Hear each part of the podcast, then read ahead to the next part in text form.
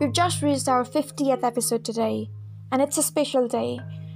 Some of you have been here since day one. I'm so, so thankful to you guys. I would love to know more about you. So, today's episode is all about you. I'm sharing the link in the description through which you can send me voice messages. I'll be listening to all of your messages. You can ask me questions and topics that you'd love me to cover upon. And in today's episode, I will teach you how to ask questions to understand people better in a social setting or a networking event. We all know the world famous How are you and what's your name? For what's your name, people don't have any problem answering or receiving the question. Now, for the question, How are you? the answer usually is I'm good or fine. And from there, the conversation sometimes doesn't move forward and gets awkward. When the other person says fine or good, ask them what makes today a good day or what's the one thing that stands out today. If you're meeting this person for the first time and you want to know a person a little better, ask what's that one thing that has saved your life? Tell me a story about how you've lived your life until now. If you're meeting a person on a networking event, ask them, What brings you here today? What's that one thing I can remember you by?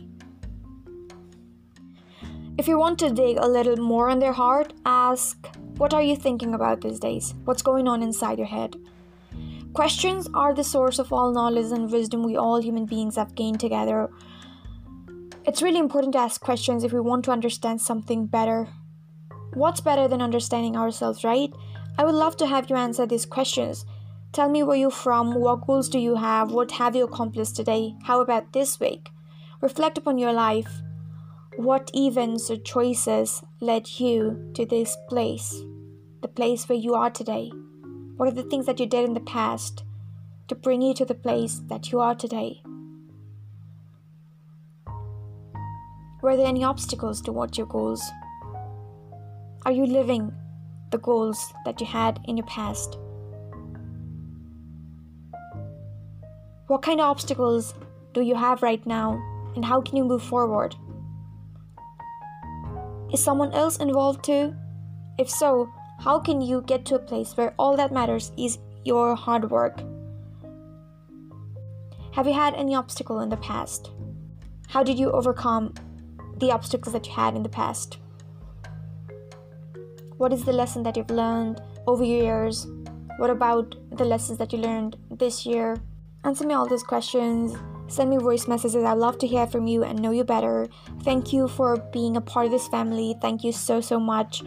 Questions really are change makers, and together we can bring change.